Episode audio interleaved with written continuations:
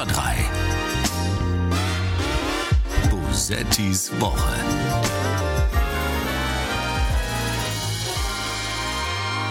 Herr Bundeskanzler, die G7 haben, äh, bekannten sich sehr ausdrücklich zu den Sicherheitsgarantien für die Ukraine auch nach dem Krieg. Könnten Sie konkretisieren, welche Sicherheitsgarantien das sind? Ja,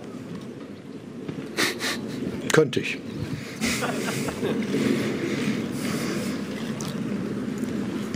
Das war's. Nein, das war es noch nicht, denn wir fangen ja gerade erst an. Bosettis Woche ist das hier, der Extra 3 Podcast mit Sarah Bosetti, das bin ich. Olaf Scholz haben wir da gerade gehört, der ist jetzt Comedian offensichtlich. Ich weiß es nicht. Vielleicht sollte er das noch ein bisschen üben. Und auch sonst ist viel passiert diese Woche. Der Entwurf zum neuen Selbstbestimmungsgesetz liegt vor. Hendrik Streeck soll eine Studie zur Bevölkerungsimmunität leiten, was ich sehr nachvollziehbar finde, übrigens. Da hat sich die Regierung wahrscheinlich gedacht, wir gucken mal, wer im Laufe dieser Pandemie durch faktenbasierte, vorausschauende Aussagen aufgefallen ist und nehmen dann jemand anders. Außerdem gab es mal wieder einen offenen Brief von unter anderem Jakob Augstein, Richard David Brecht und zur Abwechslung mal Juli C. Einen Waffenstillstand in der Ukraine haben sie gefordert, was Putin vermutlich völlig aus der Bahn werfen wird. Und heute kommt das Gutachten des Sachverständigenrates zu den Corona-Maßnahmen das eigentlich gestern schon da sein sollte. Wenn ihr diesen Podcast hört, ist es wahrscheinlich schon da, aber bei uns äh, im, äh, auf unserem Ende dieser Zeitreise ist es jetzt 10.27 Uhr und wir wissen noch gar nichts. Aber vielleicht können wir ja mal so eine Vorhersage machen. Ich hatte ja schon einige äh, Gästinnen und Gäste aus diesem Extra-3-Universum hier. Herr Sträter war schon da, le letzte Woche Frau Corneli, ähm, Tobias Schlegel war schon da und im Herbst kommt vielleicht ja auch mal der Mann mit Bart, Christian Ehring. Aber auch der Mann, der heute bei mir ist, darf nicht fehlen. Maxi Schafroth ist heute da. Hi Maxi. Hallo, hallo. Ich grüße aus, aus dem Münchner Süden. Ihr habt mich in ein sehr sympathisches Studio hier gesteckt. Es ist sehr nett. Ja. Gegenüber ist Sushi Bikes äh, von äh, Yoko. Äh, es ist also sehr fancy hier.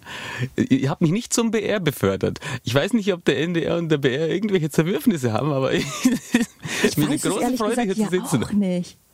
Ja, ich weiß, ich weiß auch nicht, ob da irgendwas, vielleicht waren sie mal ein Paar und jetzt können sie sich nicht mehr sehen. Man, man weiß es nicht. Ja, stimmt, ich habe ein bisschen gelogen. Du bist gar nicht bei mir, ne? Du bist in, in so gerade noch in München und ich äh, sitze in Berlin. Und äh, wir, wir hören uns nur und sehen uns gar nicht es fühlt sich an, als ob ich, als ob ich bei dir wäre. Ich habe dir gerade noch ein Foto geschickt, damit du siehst, ich bin auch ich, ich bin kein akustischer Deepfake. Also es ist alles okay. ja, ich weiß ehrlich gesagt, ich bin nicht sicher, ob so ein Foto dann der Beweis ist oder ob der akustische Deepfake nicht eigentlich das Schwierigere wäre zu bewerkstelligen. Ja, wir haben gerade schon festgestellt, das Schöne, also es ist so ein bisschen schade, weil man, man trifft sich nicht wirklich, aber der Vorteil ist, man muss sich nicht waschen. Ja, genau. Also ich bin äh, Katzenwäsche und raus und, und hier runter äh, Sendling, cooler Stadtteil und äh, hier ist auch gleich nebenan die Schneemannstraße. Da ist das beste Radiostudio von Radio Today. Der, ja, der Studiotechniker nickt, weil er das kennt. Da ist ein Mann, der macht alleine alles. Der macht alleine für Radio Today, der spricht alle Werbejingles. Äh, das klingt so lustig, wenn dann Werbung kommt.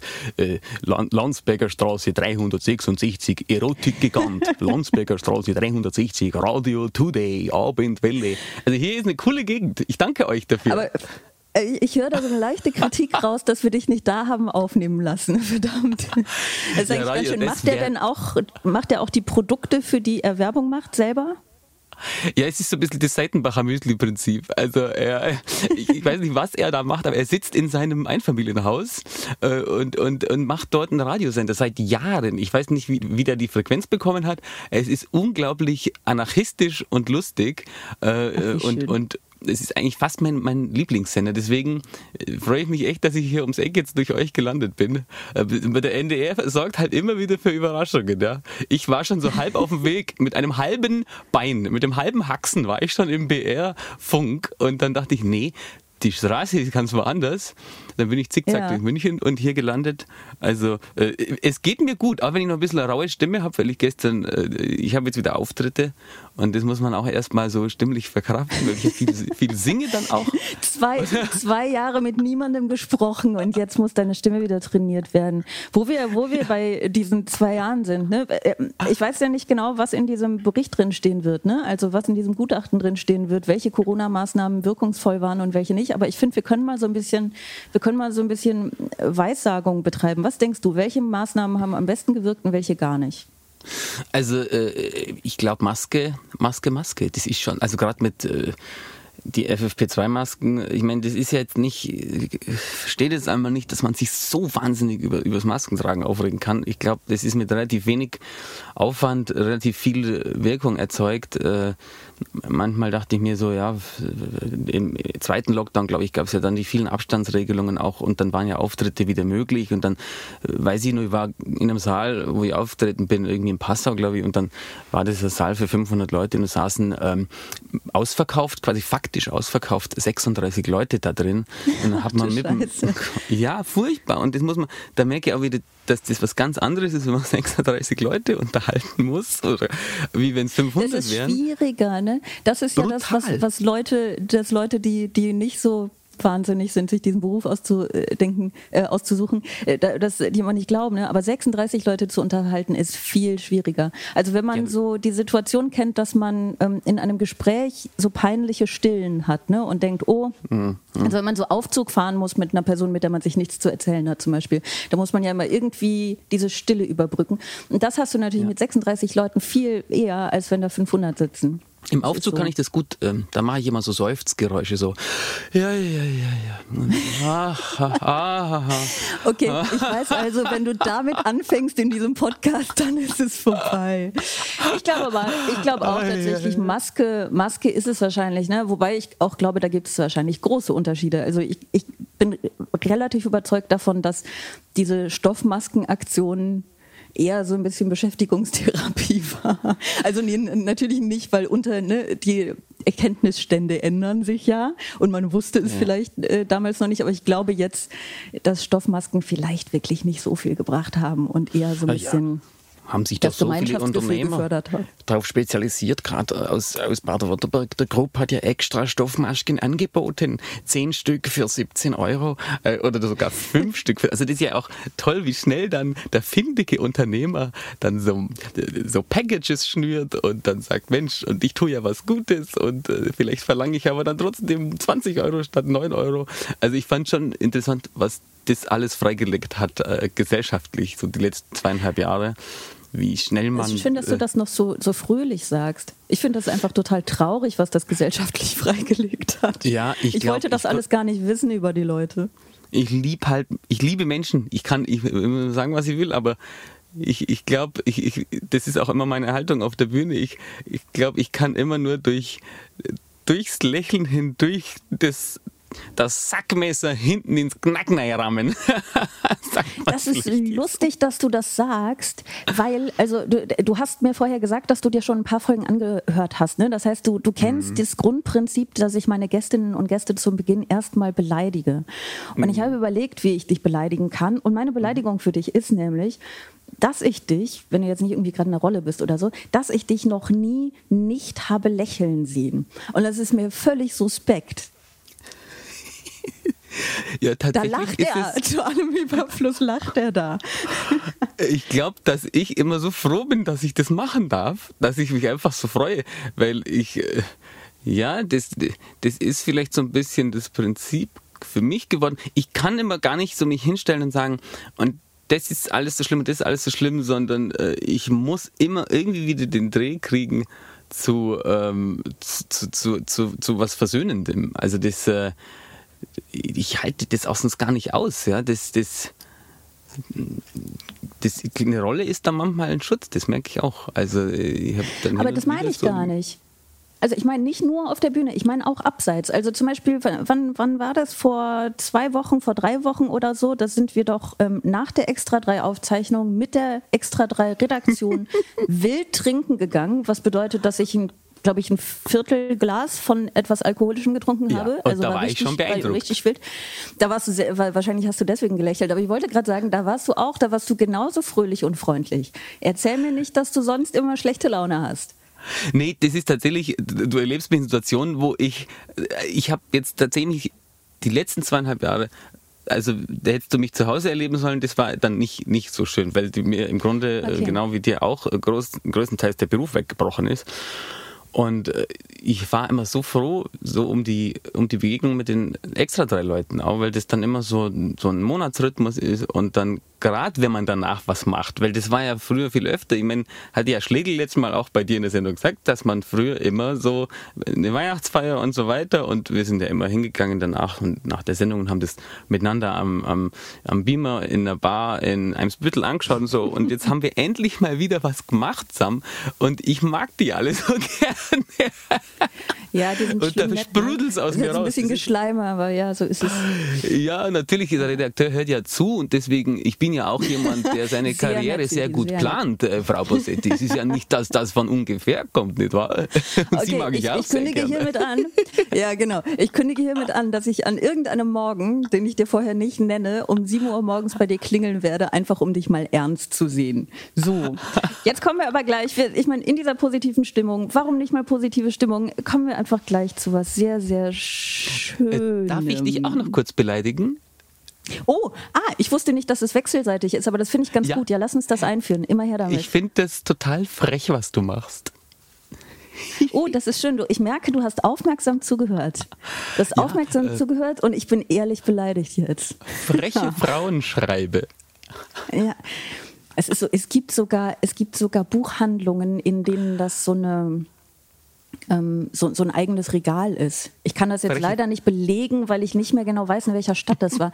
vielleicht war sogar meine Heimatstadt äh, Aachen, aus der ich ja ursprünglich komme, aber vielleicht war es auch woanders, wo dann irgendwie so freche Frauenliteratur ein, genau. ein, ein Regal hatte. Ja, ich, ähm, das ist das, da, grin, da, da lächle ich dann gar nicht mehr so viel, sondern stoße das Regal um.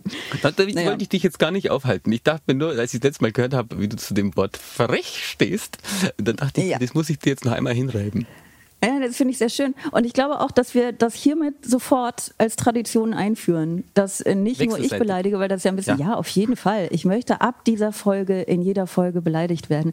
Jetzt möchte ich aber zuerst über was, ist auch ehrlich gesagt gar nichts wirklich Schönes. Es klingt nur kurz so. Gewinner der Woche. Mein Gewinner der Woche ist Donald Trump, weil er derjenige war, der für eine konservative Mehrheit im Supreme Court gesorgt hat. Ähm, du hast das ja, ihr habt das, alle haben es wahrscheinlich mitbekommen, der Supreme Court in den USA hat diese Woche verschiedene Dinge getan und verschiedene Dinge entschieden. Aber reden wir erstmal hierüber. Er hat ein Grundsatzurteil zu Schwangerschaftsabbrüchen gekippt und damit den Weg für harte Abtreibungsverbote in den einzelnen Bundesstaaten freigemacht. Und einige dieser Bundesstaaten haben das auch gleich genutzt. In South Dakota, einem sehr konservativen Bundesstaat, sind Abtreibungen nun verboten, auch nach Vergewaltigung oder Inzest, bestätigte Gouverneurin Christy Noem. Sie gibt die Verantwortung an die Wählerinnen weiter. Frauen haben nun die Möglichkeit, sich an ihre Abgeordneten zu wenden, damit die Gesetze ihres Staates das widerspiegeln, was sie brauchen, um eine Gesundheitsversorgung zu erhalten und ihre Babys in der Zukunft zu schützen, sagte Noem bei CBS. Wir haben äh, hier im Podcast vor ein paar Wochen schon mal darüber gesprochen. Vielleicht ist es auch schon über einen Monat her. Ich weiß es nicht genau. Auf jeden Fall, bevor diese Entscheidung gefällt wurde. Ähm, aber ich würde sehr gerne mit dir noch mal kurz darüber sprechen. Ich habe nämlich zwei Fragen an dich dazu. Erste Frage: Wie stehst du zu Abtreibungen und Abtreibungsverboten? Was ist deine Meinung dazu? Ich glaube nicht, dass man das in der Form so, so einschränken kann. Also ich finde das richtig, äh, richtig krass. Wenn ich, meine, ich versuche auch mich hineinzuversetzen, auch wenn das biologisch schwierig ist, aber äh, ein Kind auszutragen und äh, ich meine, jetzt reden wir über harte Sachen, ja, infolge zum Beispiel äh, einer Vergewaltigung und dann äh, zu sagen, der Staat ermöglicht mir nicht, mich selber zu entscheiden, was, äh, wie ich damit umgehe das ist, äh, das ist einfach echt menschenverachtend und äh, mich wundert es nicht, dass sowas äh, in den USA diskutiert wird und jetzt entschieden worden ist, weil ich selber war, war länger, ich habe so einen Schüleraustausch gemacht, da war ich 16 und da war ich in North Carolina. Und ich habe damals schon immer Angst gehabt. Ich war irgendwie immer froh, wenn ich wieder daheim war, weil dieses, dieses, dieses fundamental Neuchristliche, das äh, gerade in solchen Staaten wie, wie zum Beispiel North Carolina vorherrscht, das, das ist so wahnsinnig gnadenlos und ähm, das verliert den Menschen komplett aus dem Auge. Es ist äh, Wort für Wort teilweise bibeltreu, es ist, es ist nichts, wo man sagen kann, das hat was mit Menschenliebe, Nächstenliebe zu tun, sondern es geht um puren Dogmatismus und äh, Donald Trump ist halt jemand, der solche Fäden ganz gut ziehen kann, weil diese Leute in einer Welt, die sich globalisiert, öffnet und, und, und tolerant äh, ist und wird, äh, solche Leute aus diesem Sektor, gerade so neukirchliche Bereiche, die sind das, das ist denen ein Dorn im Auge. Und, und Donald Trump hat, der macht immer so ein bisschen so, so ganz kleine Pandora-Büchsen überall auf und, und die Leute untereinander, egal aus welchem Frustsegment sie kommen, die verbinden sich äh, zu einer großen Frustblase und stehen sich dann hin und sagen, äh, wir haben Recht und wir äh, dürfen dieses, dieses Recht auf Selbstbestimmung der Frau äh, einschränken.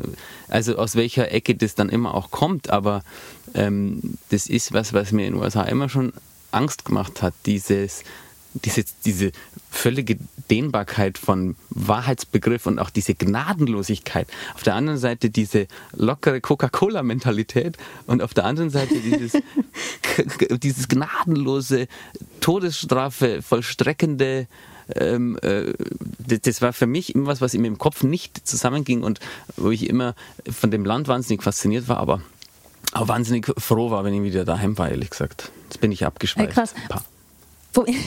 Ein bisschen, aber du hast ja viel gesagt. Aber ne, Abschweifen ist ja immer erstmal was Gutes. Aber ich würde diese, diese Abtreibungsfrage, die kann man ja nicht einfach nur in den USA verorten. Ich meine, was absurderweise einfach am selben Tag passiert ist, ist, dass dieser ähm, das 219a gestrichen wurde, ähm, mhm. sodass äh, Frauenärztinnen und Frauenärzte hier in Deutschland äh, endlich straffrei äh, mhm. darüber informieren können, dass sie, äh, dass sie Schwangerschaftsabbrüche durchführen, was ja wirklich ein, absurde, ein absurder Zustand war vorher. Ähm, aber äh, bleibt ja dabei, also auch in Deutschland ist Abtreibung erstmal verboten, aber bis zur zwölften Woche straffrei. So, das bedeutet aber ja noch nicht, dass es nicht, nicht verboten ist. Wir sind ja jetzt nicht unbedingt das ähm, Abtreibungs also freundlich klingt auch so doof. Ich bin auch kein Abtreibungsfan. Ich mhm. finde auch, ähm, also das, was dieses Grundsatzurteil, das da in den USA gekippt wurde, jetzt ähm, ja gesagt hat, ist, dass Abtreibungen erlaubt sein müssen, bis ähm, der Fötus lebensfähig ist. Und das ist tatsächlich mhm. ziemlich mhm. spät. Ne? Das ist irgendwie irgendwas zwischen der 20. und 24. Woche oder so. Was ich persönlich zum Beispiel mhm. sehr lang finde. Also ich bin gar kein, bin ja gar nicht so, dass ich sage, na dann ich sage jetzt ganz böses, aber tötet sie noch, wenn sie auf der Welt sind? Natürlich nicht. Ne? Ich finde nur, dass den Frauen und äh, anderen Menschen, die schwanger werden können, gelassen werden muss, ist eine Wahl. Und das passiert eben nicht. Und ich weiß, das wäre nämlich mal eine andere Frage an dich. Wie sehr emotionalisiert dich das Thema? Also ich wollte das ganze Wochenende irgendwas kaputt schlagen. Und mich würde interessieren, weil du, du scheinst jetzt grundsätzlich ja keine andere Meinung dazu zu haben, bist aber natürlich jemand, der so direkt nicht betroffen sein kann. Hm. Emotionalisiert dich das genauso? Macht dich das wütend? Oder ist das etwas, das du, das du liest oder hörst und denkst, das ist Unrecht, aber eher, eher auf einer rationalen Ebene? Also was mich da irgendwie äh, emotionalisiert hat, war, ich meine, es ist immer alles so weit weg und dann sieht man die Bilder von Leuten, die, die protestieren vom Supreme Court äh, und mich, mich hat das auch betroffen gemacht, einmal mehr zu sehen, wie, wie in USA diese also ich meine, wir sprechen bei uns oft von, von Spaltung, aber wenn ich zurückdenke, als ich in den USA war und immer wenn ich wieder da war, da kann man wahrhaft von, von Spaltung sprechen. Das ist eine, auch in einem, in einem bürgerlichen Lager, wo die Leute sich einfach, die, die reden von Dorf zu Dorf nicht miteinander, weil der eine eben, äh, eben pro-choice ist, also äh, Abtreibungsbefürworter, Befürworter, dass man es selber entscheiden kann und der andere eben nicht. Und das sind äh, kulturelle Gräben äh, und das ist immer so eingehüllt in dieses, in dieses äh, Wertevorbild USA und Toleranz und wir äh, haben ja überhaupt alles erfunden, was toll und cool ist. Also das macht mich äh, wütend zu sehen. Haben Sie etwa nicht? Ah, ich bezweifle es. Für mich ist das erschreckend einfach, dass die Leute ähm, sich so, dass, dass, es, dass die Lager so weit voneinander entfernt sind ähm, und, und dass man auch in einem Land, also ich, ich, ich erwarte von den USA grundsätzlich alles, alles Schlimme und alles Gute deswegen hat es mich von dem, was da aus den USA rüberkommt, gar nicht so sehr schockiert. Aber ich finde es eine wahnsinnig traurige, eine wahnsinnig traurige Entscheidung. Dass man, also wenn ich es mir vorstelle, wie gesagt, ich finde es ist sauschwer für mich, mich da hineinzuversetzen. Äh, aber wenn ich mir denke, ich muss ein Kind austragen von jemandem, äh, ein Kind, das zum Beispiel äh, nicht willentlich entstanden ist durch eine Vergewaltigung oder ähnliches, dass das für mich äh, ein untragbarer Zustand ist und dass ich mich von meinem Staat auch nicht geschützt fühle, sondern ich, für mich der, wird der Staat dann zum Gegner. Äh, in, in, also ich würde mich komplett verlassen und verloren fühlen und das äh, finde ich, ja, macht mich traurig, der Gedanke. Okay, traurig. traurig, äh, das ist ja schon eine Grund, Grund andere Emotion als Wut. Ich will einfach wahnsinnig wütend. Ich will, ich will irgendwas kaputt hauen. Ich habe das ganze Wochenende nur geflucht. so eine Scheiße. Aber es ist halt auch, ähm, ich meine, es ist natürlich, man kann über, über Abtreibung nach, ähm, nach Vergewaltigungen sprechen. Das ist halt, glaube ich, etwas, auf das sich relativ viele Menschen noch einigen können. Ähm, hm. Die Frage ist aber auch sonst, ne? muss überhaupt, sollte ein, sollte ein schwangerer Mensch irgendein Kind austragen, äh, wenn dieser Mensch das nicht möchte?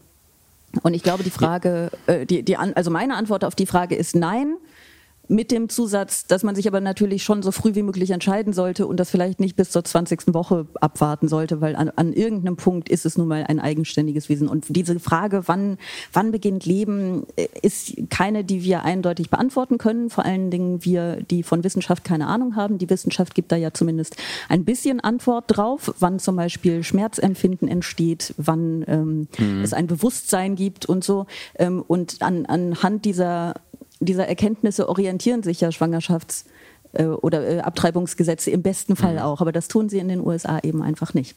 So, ne? das ist das Ding. Der Supreme Court hat natürlich noch mehr beschlossen diese Woche. Ne? Also vielleicht, vielleicht reden wir noch ein bisschen über den Supreme Court. Der hat ja nämlich auch noch geschafft, einfach ist die Woche der Supreme Courts. Ne? Ich glaube, der Supreme Court an sich ist einfach der Gewinner der Woche. Der hat ja auch noch ähm, ähm, entschieden, dass die, die Umweltschutzagentur in den USA keine CO2-Grenzwerte für Kohlekraftwerke festlegen darf. Der hat also richtig schön die Befugnisse beschnitten der jetzigen, der beiden Regierungen. Und dem, dem Klimaschutz, weil er es kann, mal wieder so richtig schön Steine in den Weg gelegt. Dann hat er aber beschlossen, dass es natürlich ganz wichtig ist, dass alle Menschen, ähm, äh, also äh, dass es ganz wichtig ist, das Waffenrecht auszuweiten, was irgendwie so in Kombination mit diesem Schutz, angeblichen Schutz ungeborenen Lebens wahnsinnig absurd ist.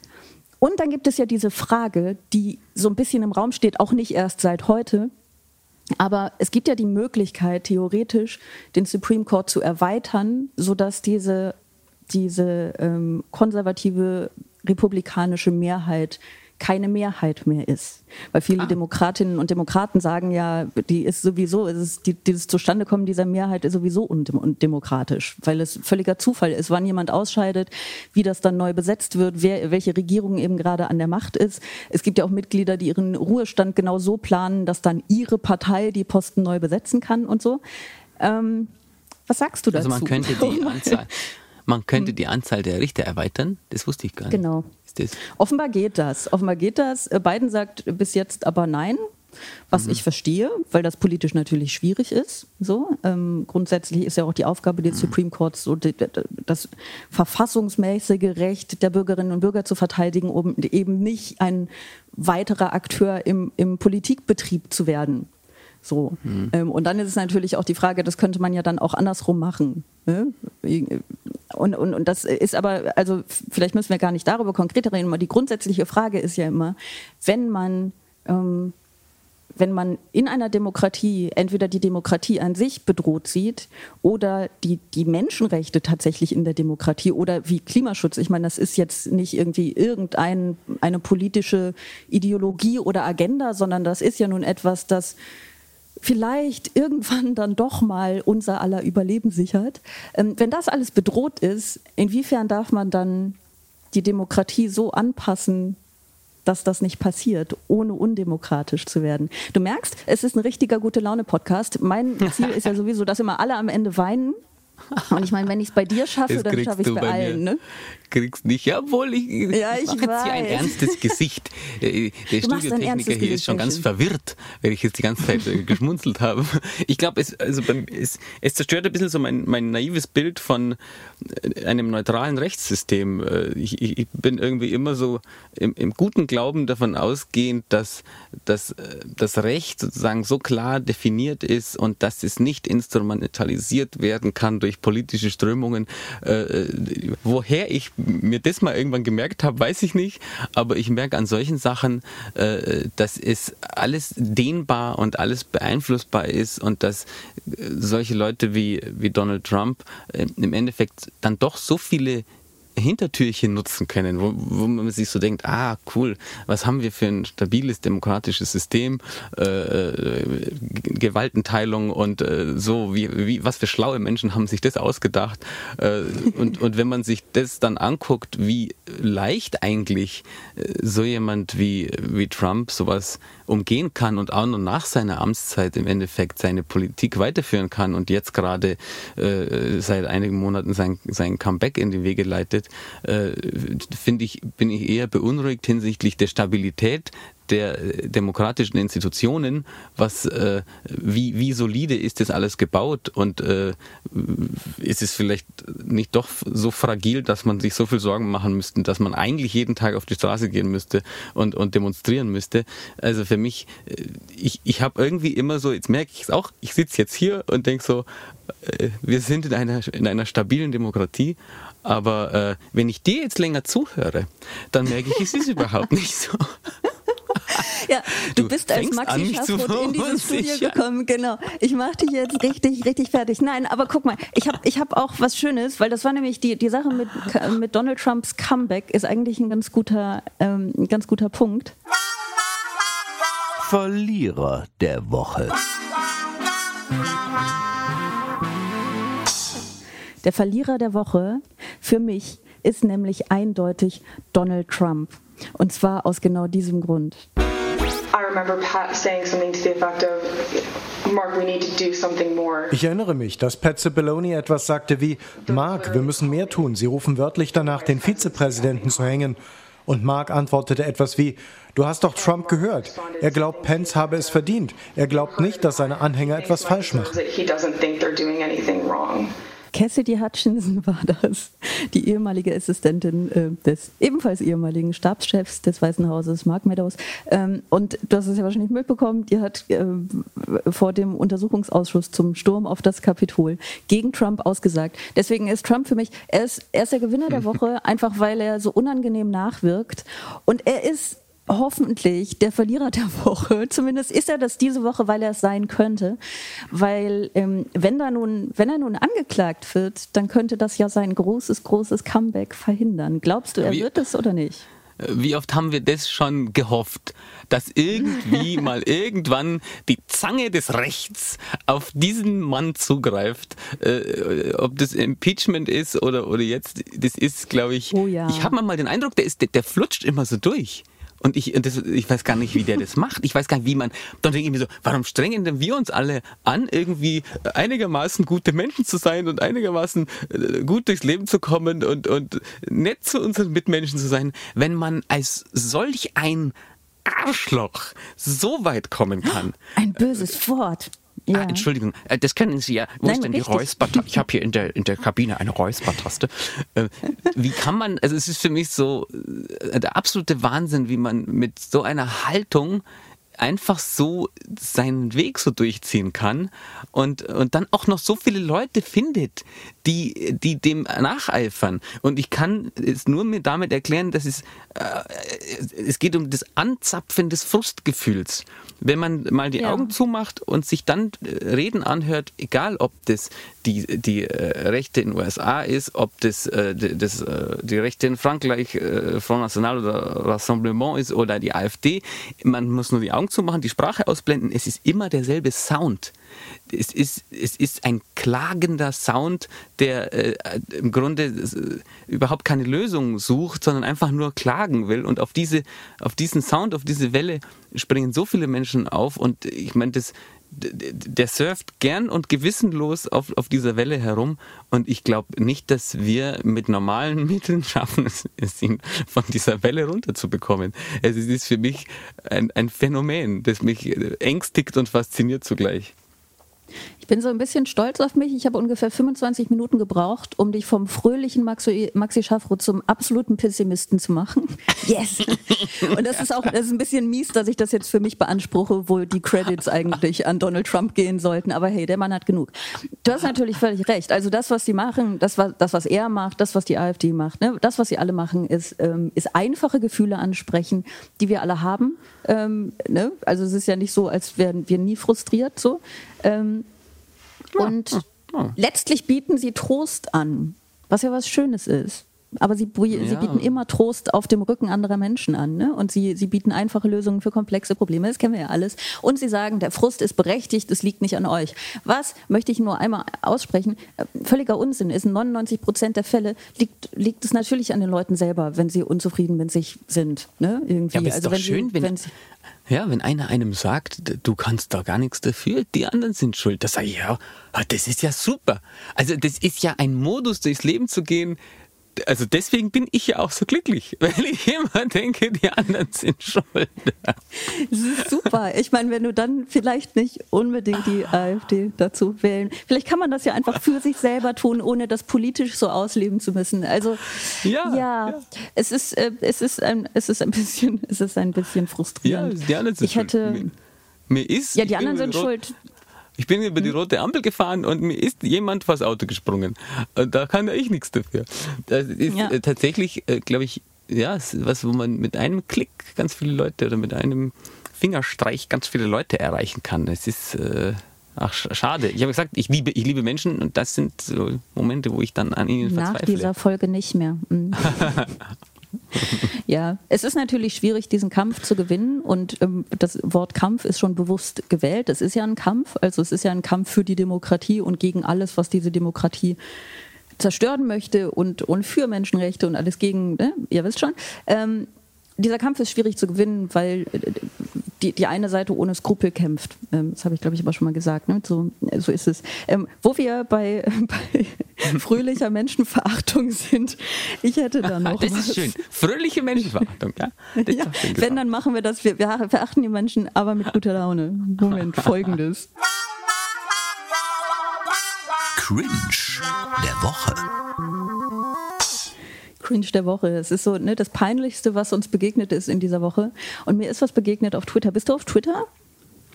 Äh, ich will immer wieder und dann äh, doch nicht. Ich bin so analog, ich merke das jedes Mal wieder, wie mich ja? das dann innerhalb von Sekunden überfordert. Ich habe so ein, so ein, so ein Rechercheportal von, vom, vom, vom BR tatsächlich, äh, von, vom ZDF eigentlich. Und da ziehe ich alles raus. Ich ziehe, ich kann in alle Zeitungen reingucken. Und das ist für mich besser. Ich lese tatsächlich gerne dann einen ganzen Artikel zu einem Thema. Mit Twitter ist mir manchmal dann so, das Verkürzte ist für mich manchmal so, dass ich damit nichts anfangen kann. Ich denke mir so, hm, was heißt das jetzt? Ich brauche mhm. manchmal so ein bisschen einen längeren Text und dann hocke ich mich hin und lese das und dann lese ich es nochmal und dann, ich bin auch dann nicht so, dass ich sofort immer sage, ah, das ist jetzt meine Haltung zu dem und dem, sondern ich muss manchmal echt eine Nacht drüber schlafen. Ich bin auch deshalb ein wahnsinnig langsamer Autor. Also Extra 3 muss mir immer, wir stimmen das Thema einmal eine Woche vorher ab und ich brauche dann einfach immer langes zu schreiben, weil ich immer denke, ja, das ist jetzt halt so meine Idee und am nächsten Mal denke ich, ja, ist das jetzt wirklich, habe ich das von allen Seiten so, muss ich einmal rumsteigen um das Thema und äh, dann fallen mir auch erst die lustigen Sachen ein, so meistens nachts und, und deswegen, da konsultiere ich eigentlich Twitter nicht und wenig äh, Social Media generell. Das ist äh, es tut mir auch also leid, glaube, aber es ist nicht so meine, meine Welt einfach. Na, vielleicht, vielleicht spricht es für dich, weil ehrlich hm. gesagt, hm. ähm, du hast schon recht, wenn du sowas machst wie mal eine Nacht drüber schlafen oder hm. dir Zeit lassen, um dir eine Meinung zu bilden oder erstmal Fakten recherchieren, bist du auf Twitter völlig falsch. Das geht, das funktioniert ja. da nicht. Da musst du einfach das Gegenteil machen. Nein, das ist, das, das ist schon gut. Ich finde Twitter, ähm, ich finde Twitter irgendwie ganz toll ähm, auf gewisse Weise. Man bekommt tatsächlich auch viele Dinge mit, die ähm, im, im, klassischen Journalismus dann eventuell gar nicht auftauchen. Also ich meine, die ganzen mhm. Medien sind schon auch alle auf Twitter, ne? Und sie ziehen mhm. durchaus manchmal einen Teil ihrer also nicht ihrer Nachrichten daraus, aber wenn eine Diskussion auf Twitter groß genug wird, dann findet sie auch im im, im klassischen, im Journalismus statt. So. Ähm, mhm. Aber äh, vieles eben auch nicht. Aber ich finde an Twitter, das Ding ist, man muss sich halt immer entscheiden. Man bekommt auf Twitter häufig mit, dass gerade irgendwas diskutiert wird.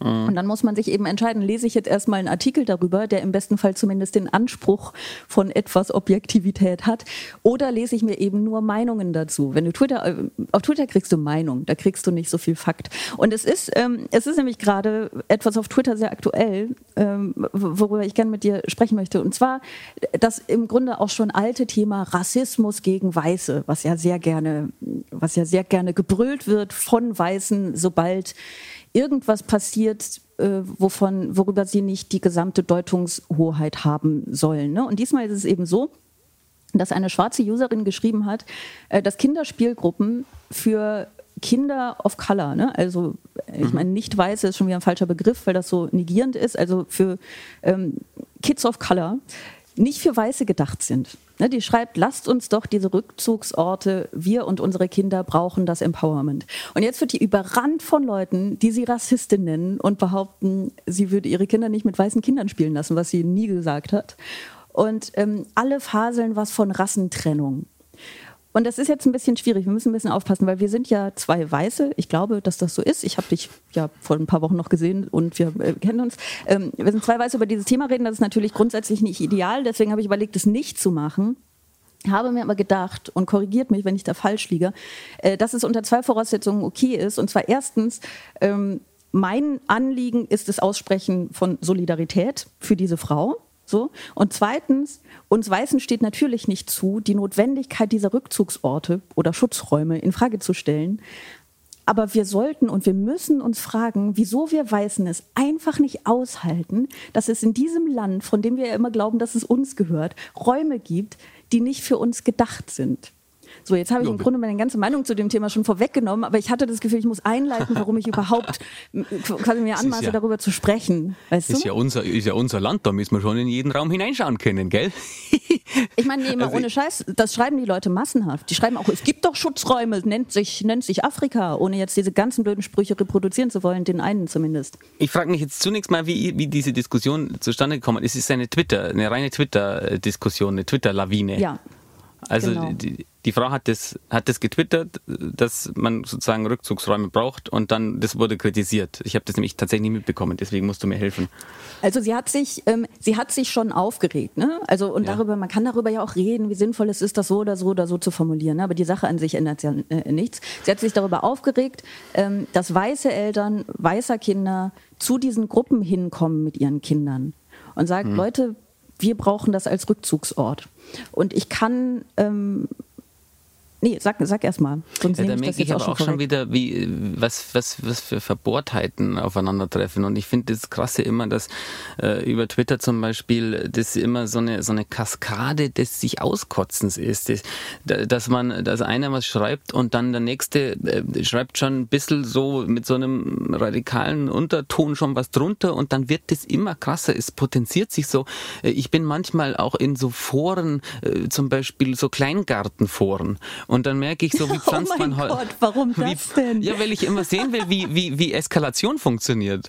Äh, sehe ich, da pflanzt jemand Hortensien und dann sagt, ja, ich habe dann die Erde vom Däner Gartencenter genommen. Dann schreibt jemand, hallo Bini66, äh, du Vollhorst. Wieso nimmst du die Gartenerde vom Däner Gartencenter, die kommt da und daher und das macht man nicht und so. Dann denke ich mir mal, was, was, was bewegt euch denn alle, euch so anonym miteinander auseinander, eben nicht auseinanderzusetzen? Was ist denn der der innere Antrieb, äh, äh, es muss ja ein, gerade eine, eine lustvolle Befriedigung sein an, an dem, äh, was schreibt denn der jetzt? Ah, der, der nennt mich jetzt einen Vollpfosten, ja, aber dem werde ich es mal zeigen. Äh, oder wenn die Leute in Autoforen sagen, ich habe selber das und das repariert, dann schreibt immer einer unten hin, äh, dir ist schon klar, dass du damit die Gewährleistung verlierst, du Vollidiot und so. Also das ist immer, ich frage mich so, wo bringt uns das denn hin? Deswegen frage ich mich, ob ich mich jetzt mit dir da gerade überhaupt dran beteiligen soll. Jetzt ärgere ich mich nämlich wirklich wirklich, weil ich, finde ich mir sage, du hast lustig, dass du so so so weise bist, nicht auf Twitter zu sein und dann gehst du wirklich an den einzigen Ort, der vermutlich noch schlimmer ist, nämlich in Kleingärtnerforen. Ja, weil ich das gerne Warum? Ja, also ich meine, wenn, wenn, wenigstens irgendwas wissen wollen würdest, zum Beispiel, Ja, welche Erde ja- du für Hortensien kaufen sollst, okay, aber wenn du das einfach nur für die Lust am Konflikt, schön. Ich habe ja schon auch viel Zeit. Absurdität. Ja, du hast ja, schon auch viel Zeit. Zeit gehabt die letzten zweieinhalb Jahre. Und natürlich. Dazu hat uns die Pandemie getrieben in Kleingärtnerforen. Ja, und dann denke ich mir, ja, wie kann denn das jetzt sein? Und dann denke ich mir, will ich jetzt da wirklich Teil davon sein, äh, d- wie schnell sowas eskaliert in dieser Anonymität? Das ist manchmal so, wie wenn irgendwie mir äh, beim Autofahren jemand so dicht hinten auffährt. Ich habe das einmal erlebt, dass mir jemand dicht hinten aufgefahren äh, hat. Äh, also das passiert mir öfter, weil ich nicht so schnell fahre. Aber der hat äh, so hinten aufgeblinzelt und so und dann auch gehupt und so. Und dann waren wir bei der nächsten Raststätte, da sind wir rausgefahren und dann standen wir zufällig nebeneinander.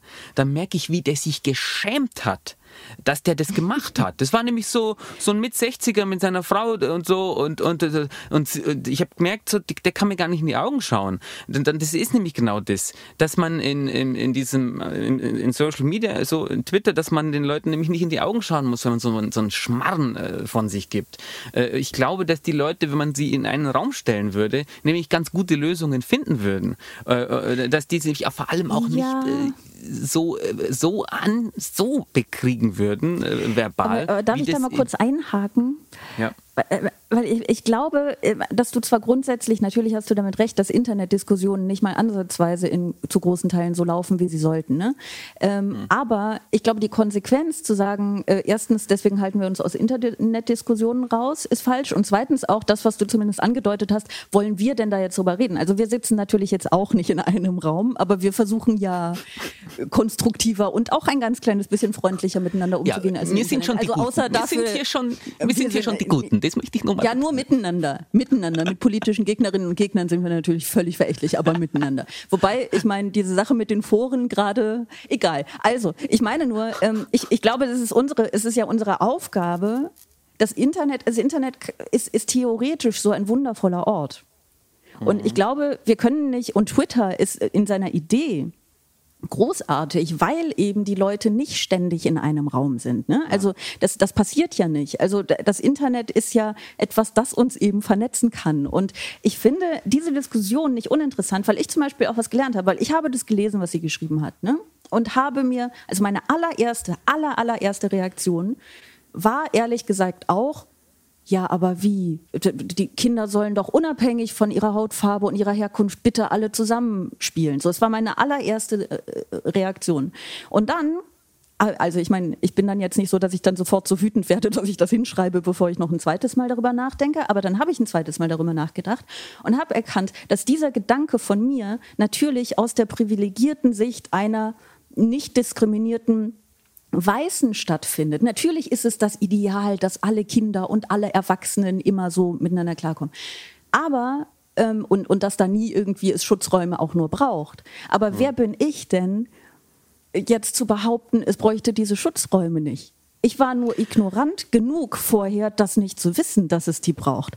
Das heißt, das ist meine Ignoranz, die mich erst mal ganz kurz hat denken lassen, hä, wie, was, nee, lass die doch bitte zusammenspielen. Aber das Ding ist, sie hat ja gar nicht gesagt, dass ihre Kinder nie mit Weißen spielen sollen. Die hat nur gesagt, wir, sowohl Kinder als auch Eltern, für die ist es ja auch nicht unwichtig, wir brauchen Sie hat gar nicht Schutzräume gesagt, sie hat Rückzugsorte gesagt, was ja noch ein sehr viel weniger dramatisches Wort ist als das Schutzräume, das ich so benutzt habe. Ne? Aber die brauchen Rückzugsorte, ähm, äh, weil, weil es die Diskriminierung gibt, weil es diese Ungleichheit gibt, weil es die Ausgrenzung gibt und man muss sich eben offenbar, was ja völlig verständlich ist, eben auch manchmal ähm, mit Leuten austauschen, die eben auch dieselbe Erfahrung machen. Also da geht es ja gar nicht um die Hautfarbe an sich, sondern es gibt Leu geht um Leute, die auf dieselbe Art diskriminiert werden. So. Und was das Problem ist, dann entschuldige, ich bin gleich mit meinem Nee, mit nee. meiner langen Monolog durch. Aber das Problem ist, dass es zu viele Menschen gibt, die, den, die diesen zweiten Gedanken dann eben nicht haben. Und ich will jetzt nicht mich da groß loben, weil ganz viele andere Leute haben den Gedanken natürlich auch oder hatten ihn auch schon lange vor mir und waren gar nicht so ignorant wie ich. Ne? Aber es gibt eben Leute, die den Gedanken dann nicht haben, sondern sofort schreiben, oh, du bist Rassistin. So, uh, Rassentrennung, Rassentrennung, was auch immer das. Ne? Und, und das ist ein Problem. Ansonsten könnte diese Diskussion, die da entstanden ist, nämlich fruchtbar sein. Und ich weiß nicht, ob das jetzt eine so große Diskussion wird, dass die dann auch im klassischen Journalismus an irgendeinem Punkt vorkommt.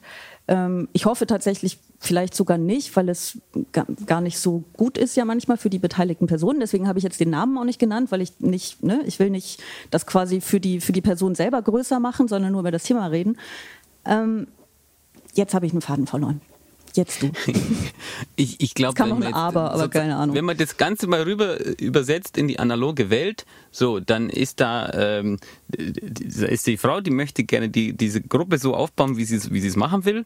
Und äh, grundsätzlich, so, wo, wo ist der Kläger? Also, äh, ich meine, ich bin der Meinung, wenn jemand das eine Gruppe zusammenstellen will, dann kann er das machen, wie er will. Ich sehe da, also, dass man jetzt hier einen großen Rassismusbegriff aufmacht, wenn man auch die, Termin, äh, die Terminologie so gerne gerne als, es ist einfach eine, es ist ein wahnsinniges Machtmittel auch. Wenn ich jemandem vorwerfe, äh, du bist ein Rassist, dann, dann habe ich den sofort in eine Ecke gestellt. Und ich finde das an der Diskussion oder an der Art, wie die Diskussion und wie wir uns als Gesellschaft verhalten, so, so schlimm, dass man eigentlich äh, immer sich selber auch ständig äh, verorten muss, ich bin jetzt da und ich bin auf keinen Fall bei denen da drüben, äh, dass es eigentlich auch gar, gar nicht mehr um die Sache geht oftmals, sondern es geht darum, dass ich jetzt auf Twitter schreibe, ich finde es so und so, damit ich danach dann meinen Kaffee trinken kann und weiß, ich bin auf der Seite, auf der ich sein will. Also wir, wir, wir, wir, bauen, wir bauen riesige äh, Terminologien auf, um Themen, die eigentlich relativ simpel zu lösen sind. Die kann sagen, so, wir haben, wir haben unsere Gruppe, wir machen das für uns und fertig. Und ich glaube, dann hätten vielleicht zwei Menschen äh, Probleme ja. damit gehabt und dann kann man das, äh, dann, so, dann, dann haut, ob man es aussagt im Allgäu. dann ich, ich muss da nur nochmal einhaken, damit das nicht, nicht falsch rüberkommt. Sie hat die Gruppe nicht gegründet.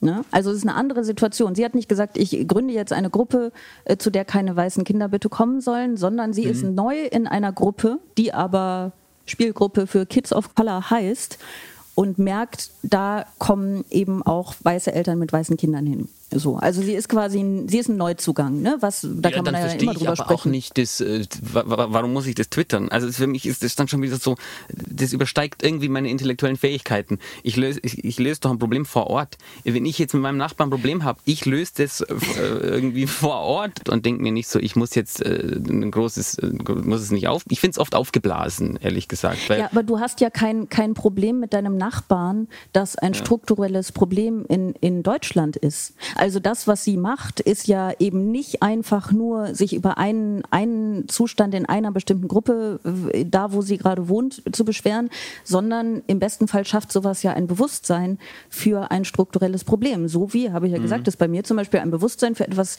äh, ähm, geschaffen hat, wovon ich vorher einfach faktisch aufgrund meiner privilegierten Position, weil ich mich damit nie befassen musste, nicht mhm. wusste, dass es existiert. Und dann ist es ja gut. Und ich meine, dass ihr da widersprochen wird, das ist ja auch okay. Also ich finde, man kann wirklich darüber diskutieren, ob es jetzt die Aufgabe von Weißen ist, ähm, einer schwarzen Frau zu sagen, hey, ihr braucht den Rück ja. Rückzugsort gar nicht. Ähm, aber man kann ja darüber reden, ob das sinnvoll ist ja. oder nicht. Und dann, aber ne, vielleicht sollten das aber wo findet denn der mhm. Widerspruch statt? Der findet ja nur im digitalen äh, Raum statt. Ich kann mir nicht vorstellen, dass irgendjemand äh, in, in, der analogen Welt mit so einer Lösung ein Problem hätte. Also ich hätte damit kein Problem, wenn ich äh, wüsste, es, es äh, ist eine, was ist was, eine Kindergartengruppe. Äh, also das ist für mich was, wo ich einfach nicht. Spielgruppe, ja, da denke ich mir so, das können doch die entscheiden, wie sie die zusammensetzen wollen. Ich habe damit einfach kein Problem und ich äh, habe manchmal den Eindruck, dass äh, dieser diese Kluft zwischen, wie groß wird etwas diskutiert äh, und, und wie groß ist denn das Thema eigentlich, dass, das, dass, es, dass da eine riesige Kluft dazwischen ist und dass wir das als Gradmesser herannehmen, was wir äh, sozusagen, wir nehmen diese, äh, diese digitale Lawine als Gradmesser für die Stimmung in der Bevölkerung her und das, glaube ich, ist nicht richtig. Also wenn man vielleicht... Aber tun wir das? Also ich, ja, ich weiß ich gar nicht, schon, ob ich das tue. Ich habe ja auch gesagt, ich würde jetzt, ich weiß jetzt gar nicht, ob diese Diskussion so groß wird, dass die außerhalb mhm. von Twitter überhaupt stattfinden wird. Wobei wir sind gerade außerhalb von Twitter und ich, ich ja. habe ja quasi dafür gesorgt, dass sie jetzt stattfindet. Aber ich, ich weiß es gar nicht. Also ich weiß nicht, was analog passieren wird, äh, wenn, wenn sie jetzt sagt, hey, ich weiß, ich bin neu hier, aber ich fände es eigentlich ganz cool, wenn jetzt nicht weiße Kinder kommen würden. Ob es dann da Stress gibt oder nicht, das weiß ich nicht. Ähm, ich finde das aber erstmal keinen Grund, das digital nicht zu nicht zu besprechen. Hm. So, weil ich glaube, ja, besprechen ist gut gesagt, weil das wird es ja selten. Es wird ja nicht besprechen, besprochen, sondern es wird eine, äh, es, es, es, es, wird eine, äh, eine Übersteigerung von, von jeder gibt das rein in einer Art und Weise, wo er glaubt, dass er jetzt gerade oder sie jetzt gerade recht hat. Äh, und, und es findet eigentlich nicht so ein richtig, ich merke das eben oft, da komme ich in so den Kleingartenforum zurück. Oh die, die Lösung gibt's dann irgendwie immer nicht. Und ich fühle mich danach nicht besser als vorher. Ich merke nur, äh, ich hätte vorher mit dem Thema einfach gar nie ein Problem gehabt und, äh, und, und plötzlich äh, kommt man zu parallel, wenn so viele solcher Themen so in solche Intensität verhandelt, dass mich das teilweise echt überfordert. Also ich möchte mich nochmal vehement für diese Diskussionen grundsätzlich aussprechen, auch wenn die nicht so laufen, wie sie sollen, weil ein Großteil des Problems an strukturellem Rassismus ist ja, dass wir als weiße Mehrheitsgesellschaft ihn eben gar nicht wahrnehmen. Das heißt, wir müssen, also dieser, dieser, ich nenne es jetzt mal Fehler, ist so einer, von dem ich denke, der könnte mir passieren. Also wenn ich jetzt ja. irgendwie, ich meine, dieser Grundgedanke, mein Grundgedanke, ich schicke meine Tochter zu einer ja. solchen Gruppe, wäre doch, das ist doch ein schönes Erlebnis für meine mhm. Tochter. Mhm. mhm. Also zu denken, das ist jetzt ein schönes Erlebnis für, für Kids of Color wäre, in Deutschland mit einem weißen Kind zu spielen, ist wirklich lächerlich. Ne? So, das, dazu haben die genug Gelegenheit. Es ist ja nicht so, als, als würde sich irgendwie. Ähm, also, weißt du, das ist ja Quatsch. Es ist halt einfach Unsinn. Das heißt, das wäre einfach ein rein egozentrischer, egoistischer Gedanke, aber vielleicht ich kann es nicht sagen, weil ich wirklich nicht drüber nachgedacht habe, aber vielleicht wäre er mir ja gekommen an irgendeinem Punkt das mit dem ist, Gedanken das finde ich zu verkopft. Liebe, liebe Sarah, das finde ich zu verkopft. Wenn äh, dort bei mir ums Eck eine Spielgruppe wäre, so, und ich hätte ein Kind und würde dann rübergehen. Ich finde den Gedanken gar nicht schlimm, den Gedanken zu sagen, irgendwas miteinander zu machen, äh, Leute zusammenzubringen, ist doch kein falscher Gedanke. Wenn die aber sagen, sie wollen sich abgrenzen, dann, dann habe ich alles äh, Verständnis dafür. Aber zunächst, wenn jetzt schon der Gedanke, jemanden wohin, ein Kind wohin zu schicken, zu sagen, äh, spielt mit, mit, mit, mit äh, Kids of Color, dann denke ich mir so, wo ist denn das Problem? Wenn jemand sich abgrenzt und sagt, nee, wir wollen unter uns sein, ist es auch okay. Aber jetzt sich Aber selber Sie sagen für ja auch nur, wir wollen diesen Raum. Ja, nur ist diesen doch absolut Raum. okay. Alle anderen Räume halt genau. Aber das Abgrenzen klingt ja schon wieder so, so, so krass. Sie wollen ja nur diesen Raum. Und den ständig verteidigen zu müssen, stelle ich mir halt auch Ja. schon anstrengend vor. Ne? So. Aber du hast natürlich recht, es ist ja, sowas entsteht ja grundsätzlich nicht, ähm, nicht aus Das ist ein. Kommunikationsproblem. Das So. kommt darauf, wie jemand das sagt. Wenn da jemand steht und sagt, hey, verschwind, äh, äh, du bist weiß, du hast hier nichts zu suchen, dann ist das einfach äh, eine ziemlich äh, idiotische Grundhaltung. Aber wenn jemand sagt, hey, äh, wir sind hier gerne äh, unter uns und äh, verstehst, ja, dann so würde ich es ja auch machen, dann hätte Ja, aber ich die damit Gruppe kein heißt Problem. Spielgruppe für Kids of Color. Also es Ja. ist quasi im Titel drin. Wenn dann ständig, ich weiß nicht, ob es ständig passiert, aber stell dir vor, da kommen ständig Weiße an, um so ein Jetzt hab- bisschen, so okay, ein bisschen, dann käme ich vielleicht so ein bisschen Tourismus ja. zu betreiben, sozusagen und sagen, Ja. oh hier, äh, mein Kind soll auch mal mit. Äh, und dann müssen sie jedes Mal sagen, nee, sorry, äh, eigentlich nicht. Und dann ist wahrscheinlich auch nur ein Drittel der Leute verständnisvoll und die andere sagen, oh, was soll das denn hier? Äh, So, weil wir, ähm, äh, und ist, ich bin grundsätzlich kein Fan dieses Wir und Die, aber ich spreche jetzt wirklich von, von uns als Weißen, einfach in Bezug auf dieses Thema. Ja, ja. Ähm, wenn wir, dass wir Weiße es auch einfach nicht gewöhnt sind, dass wir irgendwas nicht sagen dürfen und nicht machen dürfen. Das ist wie diese, die Verwendung des N-Worts. So, warum darf ich das denn jetzt nicht sagen? Wir sind es nicht gewöhnt, dass uns jemand was verbietet. So. Wir sind es nicht gewöhnt, dass es in diesem Land einen Raum geben könnte, der, der für, für Menschen eingerichtet ist, die, ähm, die die Ruhe von uns haben wollen, zumindest mal zwischendurch. Ich muss aber, wenn So. ich das jetzt rüber transferiere aufs Land, äh, so, wo ich aufgewachsen bin und äh, Mhm. irgendwie so die, die nächste mittelgroße Stadt und da, da, äh, da würde jemand so einen Vorschlag machen und äh, dann glaube ich, das wäre einfach tatsächlich einfach kein Problem. Ich, ich sehe das Problem äh, nicht und ich denke mir oft, wenn, äh, wenn ich mit Leuten in Kontakt bin, wo ich mir denke, so hoppala, hoppala, ist, der, der Person ist jetzt gerade so was rausgerutscht, was vielleicht in einem anderen Umfeld incorrect bezeichnet würde, also nicht woke, dann würde ich mir sagen, in so einem Umfeld, äh, wenn ich mir das vorstellen würde, dann sehe ich da kein Problem.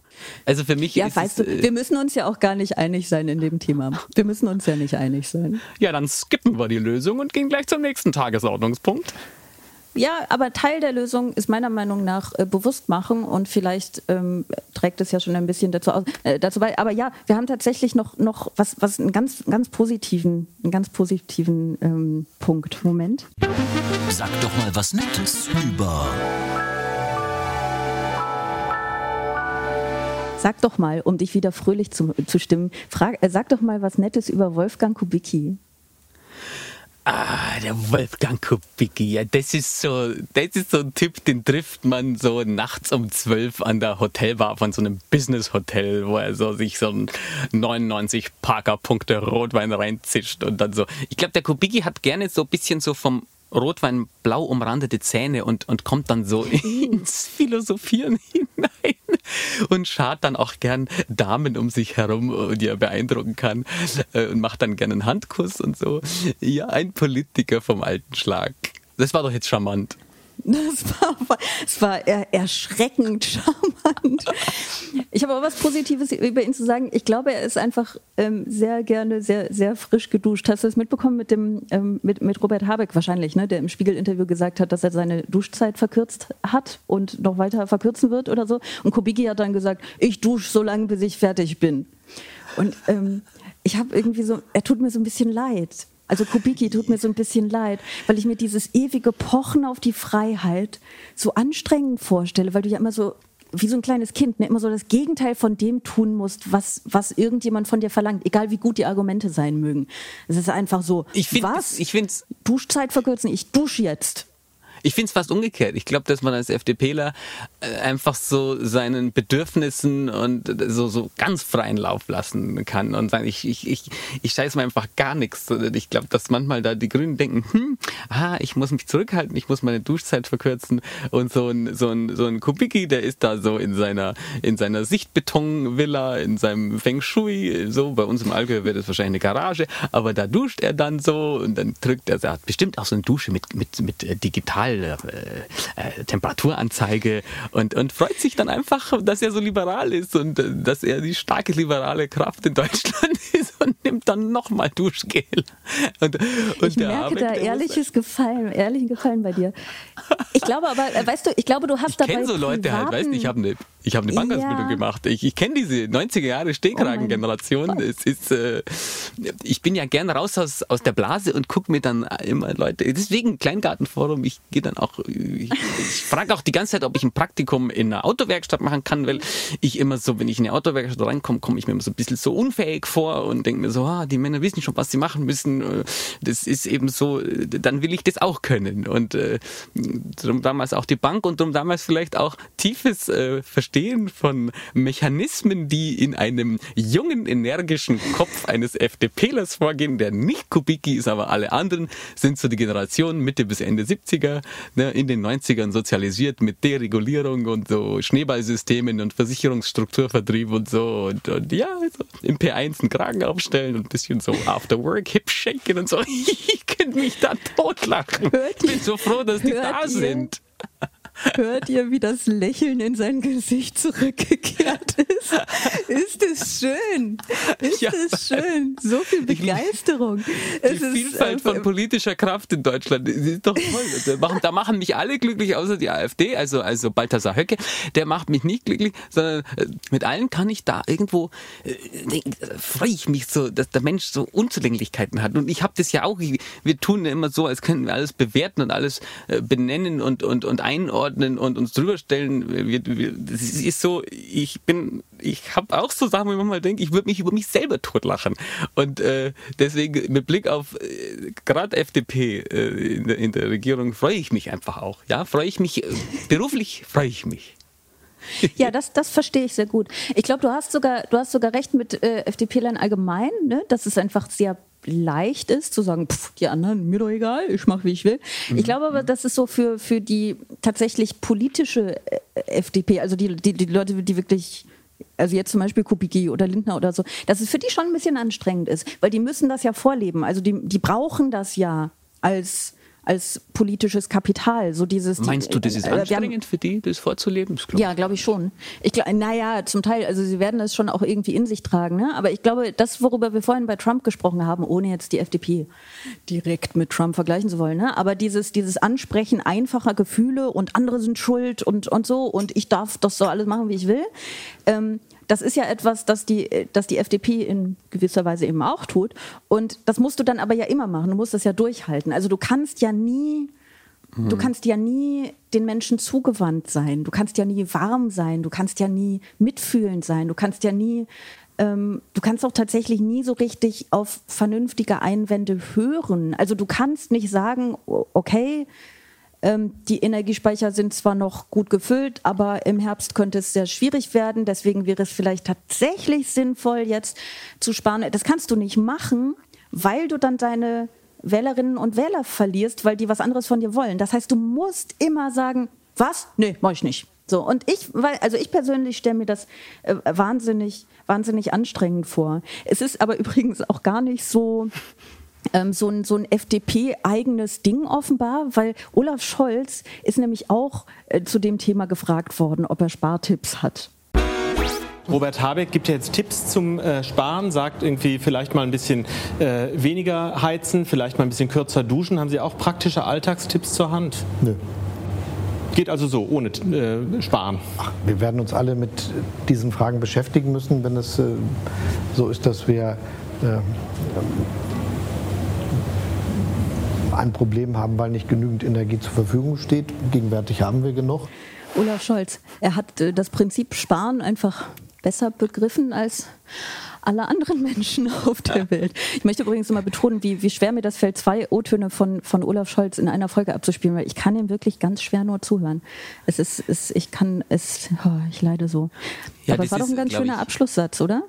bisschen so sein Verständnis von Medienvertretern ist, weiß nicht, wa- ich, was er da immer denkt, was, was die wollen. Die, man will ja, man fragt ihn was und man will dann eine Antwort, aber ich glaube, dass die Journalisten, die den Scholz was fragen, die kommen sich immer ein bisschen vor wie so Fliegen, die verscheucht werden äh, oder die man einfach ignoriert.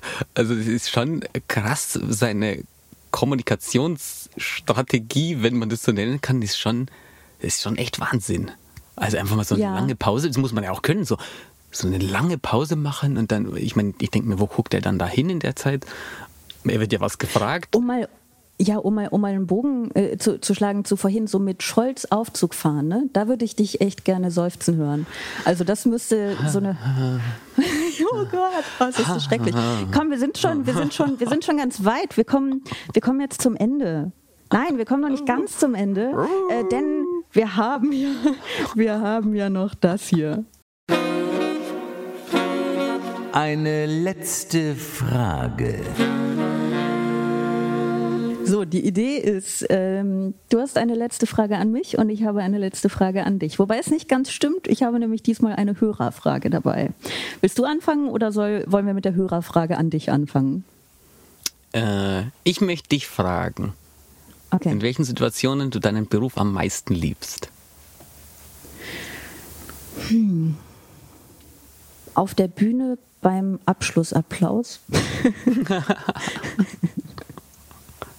Das ist Ja. schon schön. Also man, man darf das wirklich, was es klingt wahnsinnig, wahnsinnig eitel, ne? Es klingt ein bisschen eitel. Aber mir geht es immer so ganz viel um die Sache an sich und so. Aber ich glaube, dieser Abschlussapplaus, der ist schon, ich weiß ja nicht, es gibt unschönere Arten, in den Feierabend zu gehen. Und das ähm, ist schon wirklich eine, also ich weiß nicht genau, wie ich es formulieren soll, aber es, ist, es, es klingt so eitel und vielleicht ist es das auch, aber ich meine es eher wertschätzend. Ich finde, diesen Moment muss man würdigen, weil das so wahnsinnig toll ist. Das ist ja sowieso so ein Ding, ne, dass da irgendwie Leute sich den absurd. Abend frei halten und Karten kaufen und absurd. frei halten, Babysitter organisieren und dann dahin kommen und Ja. dann einem so den Abend schenken und so. Ne? Also Völlig, völlig absurd eigentlich, dass sowas passiert. Und ähm, genau deswegen. Gestern äh, einen Auftritt gehabt und das Publikum so ein bisschen gesehen und ich dachte mir auch so, krass, dann sieht man so die Leute und denkt man sich, was du gerade gesagt hast, die nehmen sich den Abend frei und kommen extra her. Also ich meine, auch wenn man dann schon lange auf der Bühne dann irgendwie ist, aber man findet es trotzdem komisch, finde ich. Man ist dem Publikum auch so ein bisschen skeptisch gegenüber. Warum tut ihr das? Warum habt ihr so einen merkwürdigen Geschmack? Wieso geht Was ihr nicht zu einer Person, die das kann? Ja. Was macht Aber ihr es ist, hier? Was genau, was? was? Habt ihr nichts Besseres? zu- Nein, das ist Quatsch. Ich finde das ganz, ganz toll. Und vielleicht, ähm, ja, ich weiß nicht, ich weiß nicht, ob das eine gute Antwort war, aber es war, es war eine zumindest zum Teil ehrliche. Ähm, ich habe, äh, genau, wir haben nämlich eine relativ lange Sprachnachricht von Roy bekommen und ähm, habe einen Ausschnitt davon dabei, ähm, weil die nämlich eine Frage an dich beinhaltet. Meine Frage an Maximilian Schaffroth wäre, er spielt ja bei NDR häufig diesen, ich glaube eigentlich fast immer, diesen super arschigen, unsympathischen, ja, ja, Windrad hier ist schon blöd und so, so, so Gegner von Windkraft und ähm, Gegner von dies und das und hat immer so einen unsympathischen Arsch irgendwie. Und würde mich mal interessieren, inwiefern, ob und wenn ja, inwiefern das ein Problem ist, dass Leute die Person und die Rolle, die sie spielen, teilweise nicht auseinanderhalten können. Was sagst Boah. du dazu? Zum Glück nicht. Ich glaube, das fände ich so schlimm, wenn das so wäre. Also, weil das ist ja interessant, dass der Roy, heißt der, hast du gesagt, ähm, Ja. das äh, so, so empfindet, weil äh, dann, ich glaube, genauso viele Leute sagen so, boah, du kannst so süß, so süßlich das Arschige verpacken, dass man gar nicht, dich dann gar nicht blöd, blöd finden kann. Ähm, also tatsächlich muss ich sagen, ist mir da noch nie ähm, was in der Hinsicht noch nie was Blödes passiert, dass Leute dann das nicht trennen konnten, sondern äh, ich, ich merke schon, dass ich habe ja vorher einfach viel im, im Süden gespielt und viel im BR und ich mache einfach mittlerweile das meiste für den NDR und dass ich halt auch, egal wo ich in Deutschland Deswegen bin, hasst auf der BR den drei- NDR. ja, es kann wirklich sein. Deswegen. Die haben alle Studios, die es haben alle ist Studios Eifersucht. So, wir, haben, wir haben keine freie ISDN-Leitung parat. Äh, ging also in ein privates Studio.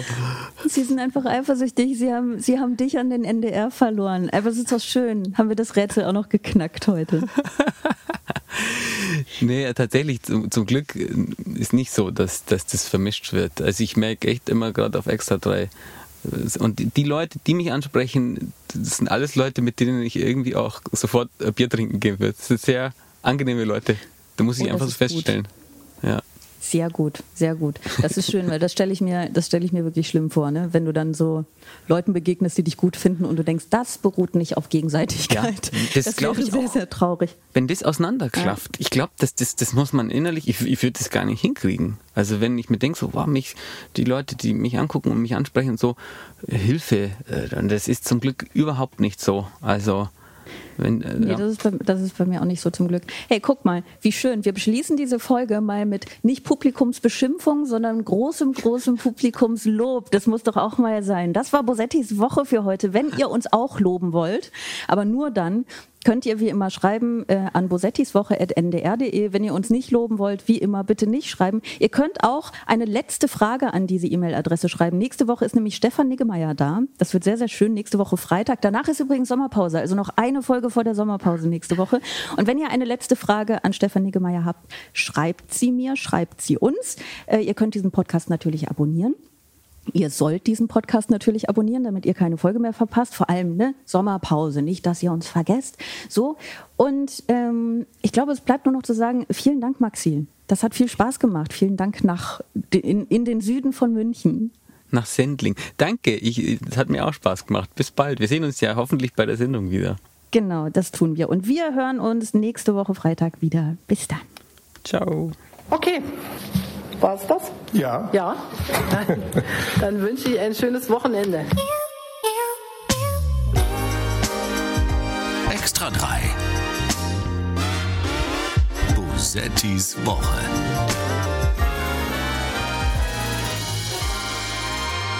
Ein Podcast vom NDR, immer freitags nachmittags.